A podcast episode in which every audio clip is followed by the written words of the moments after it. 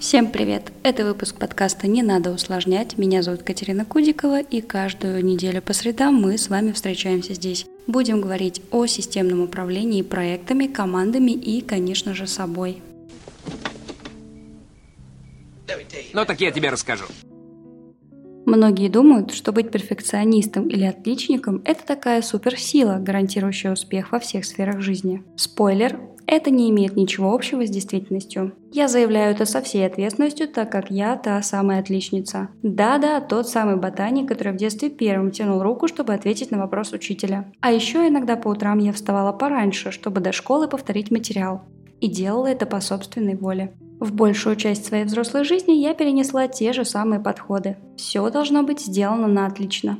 И сказать по правде, это ужасно подпортило мою жизнь. Так называемый синдром отличника – это разновидность перфекционизма, когда ты тянешься к недостижимому идеалу, предъявляешь себе повышенные требования, ну и не только к себе. С одной стороны, может показаться, что это неплохо. Всегда стараться сделать все наилучшим образом. Например, для сотрудника, с точки зрения начальника, это вообще может казаться прекрасным. По крайней мере, довольно часто в вакансиях указывается что-то в духе «Ищем перфекциониста, который все будет делать идеально». Только представьте, вы собрали команду перфекционистов, которые все задачи делают на 10 из 10. Круто, да?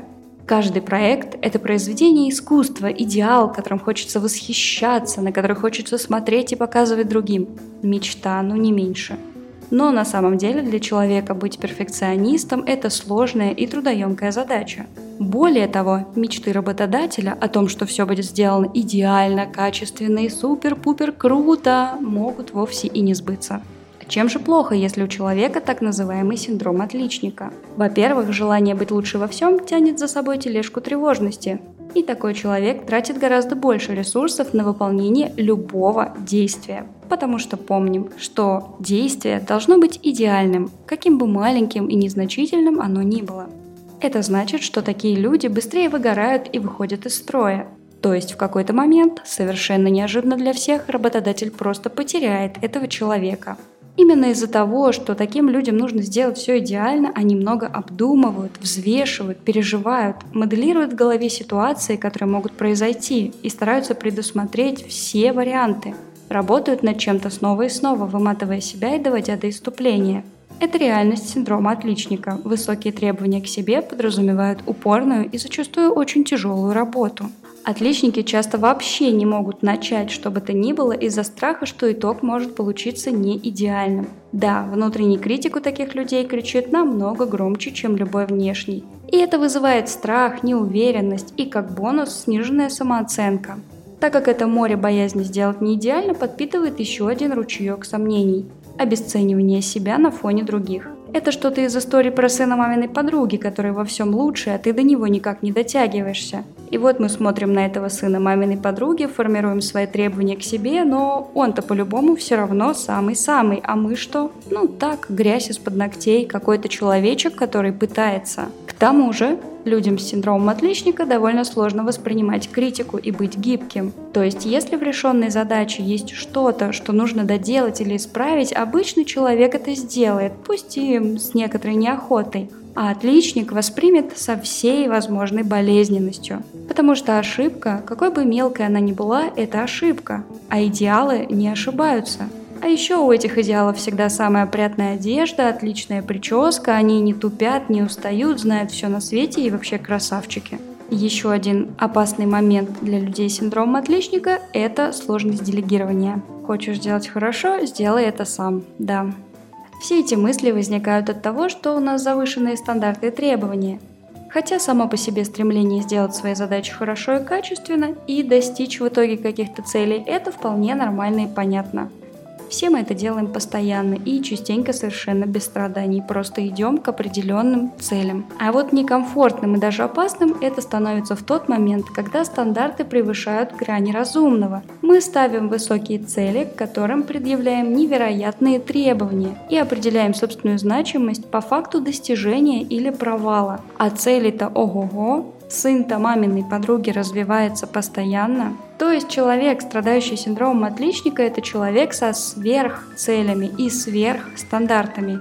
И обычно такие люди стремятся преуспеть во всех сферах одновременно. лучший работник, идеальный друг, прекрасный партнер, невероятная личность и так далее по списку всех желаемых ролей. При этом окружающий мир почему-то очень даже несовершенен. И наш мозг, здоровье и разум тоже. Поэтому сделать отлично часто не получается, как бы мы ни старались. И вот это противоречие, стандарты против реальности, обычно ведут ко всем тем неприятным последствиям, о которых я говорила.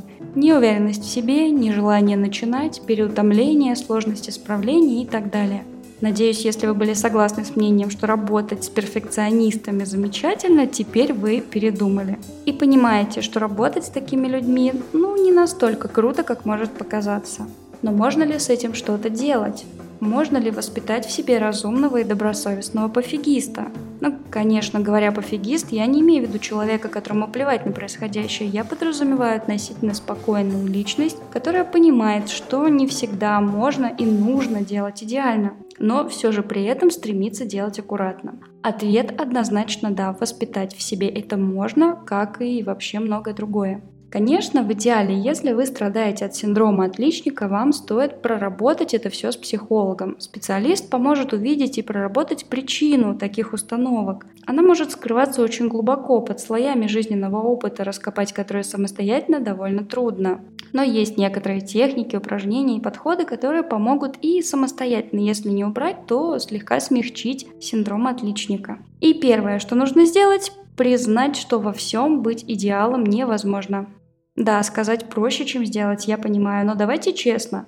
Если вы смогли признать, например, что стать балериной вам уже не светит, потому что вы офисный работник 30 плюс с лишними килограммами, то сможете осознать и это. Если же вы не смогли до сих пор смириться с тем, что не станете балериной, то у меня для вас плохие новости насчет вашего понимания, как все устроено в мире. Я вот осознала, балерину вычеркнула лет в 25, хотя надежда теплилась. Здесь сработает расстановка приоритетов. Выберите, в какой области вы действительно хотите стремиться к совершенству, а где можете позволить себе сделать достаточно, но не идеально. Например, мне всегда было важно, чтобы дома было все как на картинках из журнала. Чисто, уютно, свежо, ровные подушечки, красивые новые полотенца, блестящие поверхности и тому подобное. Я тратила очень много сил на то, чтобы посуда вымывалась сразу после еды. Нигде не было лишней крошки, волосинки, складочки или неровности. Но ведь на самом деле ничья жизнь не зависит от того, как ровно лежат у меня подушки. А вот моя жизнь напрямую зависит от того, отдохну ли я в свой выходной или буду маниакально надраивать полы в квартире квартире. Переломный момент случился, когда в нашей квартире был ремонт, и мы никуда не могли от него деться.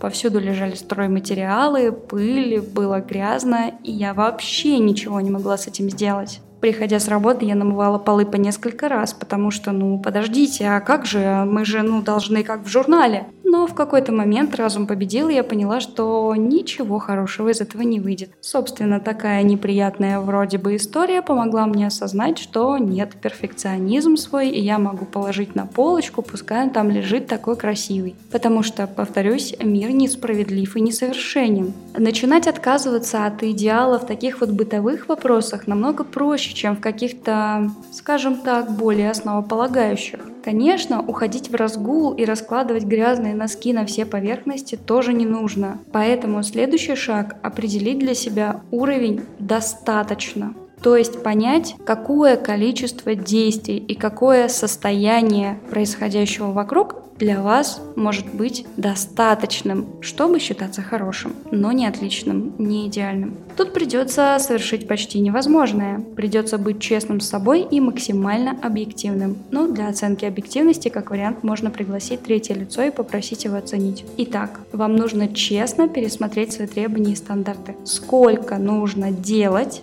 чтобы достичь уровня достаточно. Этот подход сейчас часто рассматривается в разрезе родительства и говорит о том, что не нужно быть идеальными родителями. Важно быть достаточно хорошими родителями. Если рассматривать работу, то здесь подойдет концепция MVP – минимально жизнеспособного продукта. То есть такого продукта, который будет работать, отвечать вашим целям и удовлетворять потребности клиентов, но на его создание вы не потратите все силы и время. Этот метод доказал Ник Свинмерн, основатель интернет-магазина «Запас», стоимость которого в 2015 году пробила отметку в 2 миллиарда долларов.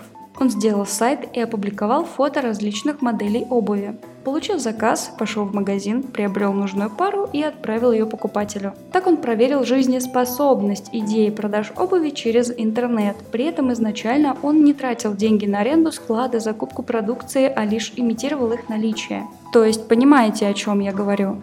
Вам не обязательно делать свою задачу идеально на 100%. Вам важно сделать задачу до такого уровня, чтобы она считалась сделанной, и после этого вы можете ее совершенствовать. Или, например, вы открываете свое дело, в котором будете оказывать услуги людям. И все происходящее в этом вашем деле можно как бы автоматизировать. Но вопрос, стоит ли это делать сразу? Нет.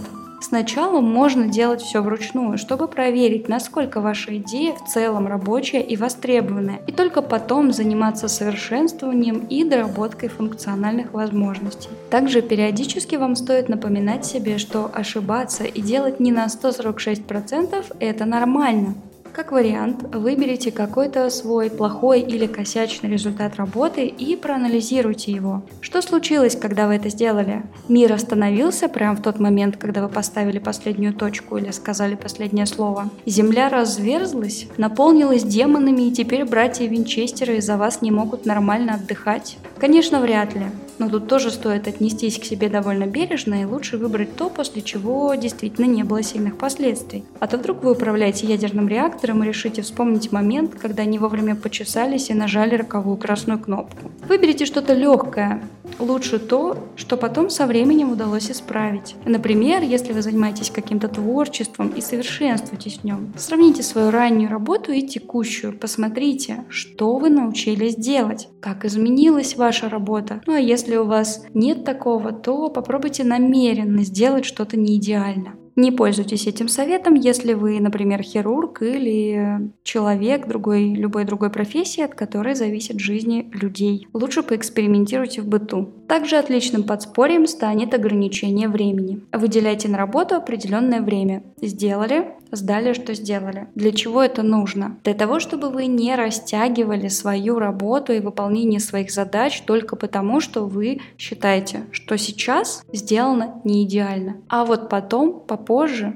я доделаю и будет шедевр. Вот старайтесь этого избегать как раз ограничением времени. Сложнее всего проработать реакцию на критику. Обычно это лежит очень глубоко в нашем сознании, подсознании или где-то там еще, и уговорить себя, скажем, в духе «я самая замечательная и привлекательная» тут вряд ли получится. Придется пересмотреть свое отношение к критике в целом и начать думать о ней как о советах. Я, например, часто прошу дать мне критику, как бы позволяя другим найти несовершенство в моей работе. И так намного проще воспринимать то, что мне говорят, потому что я им позволила, я предложила им, даже пригласила их сделать это. И да, если вы хотите поделиться замечаниями о подкасте, обязательно пишите мне в Телеграм. Я с радостью это все прочитаю, возможно, где-то поплачу, если вы будете слишком жестоки, но, скорее всего, восприму это как взрослый человек. Следующим шагом я предлагаю начать хвалить себя и приучать других это делать. Синдром отличника базируется именно на признании, то есть на том, как нас, по нашему мнению, воспринимают другие люди. Людям с синдромом отличника гораздо важнее получать похвалу и признание, а также доказательства некой хорошести. Поэтому обязательно отмечайте свои достижения. В дневнике успеха, например, или просто проговаривайте, но не оставляйте их очередной галочкой. И делитесь. Делитесь эмоциями и результатом, чтобы окружающие все это замечали и понимали, насколько это важно для вас. А еще делитесь с друзьями моим подкастом. И помните, вы восхитительны. Услышимся через неделю. Чик-чик-чик-чик-чик-чик.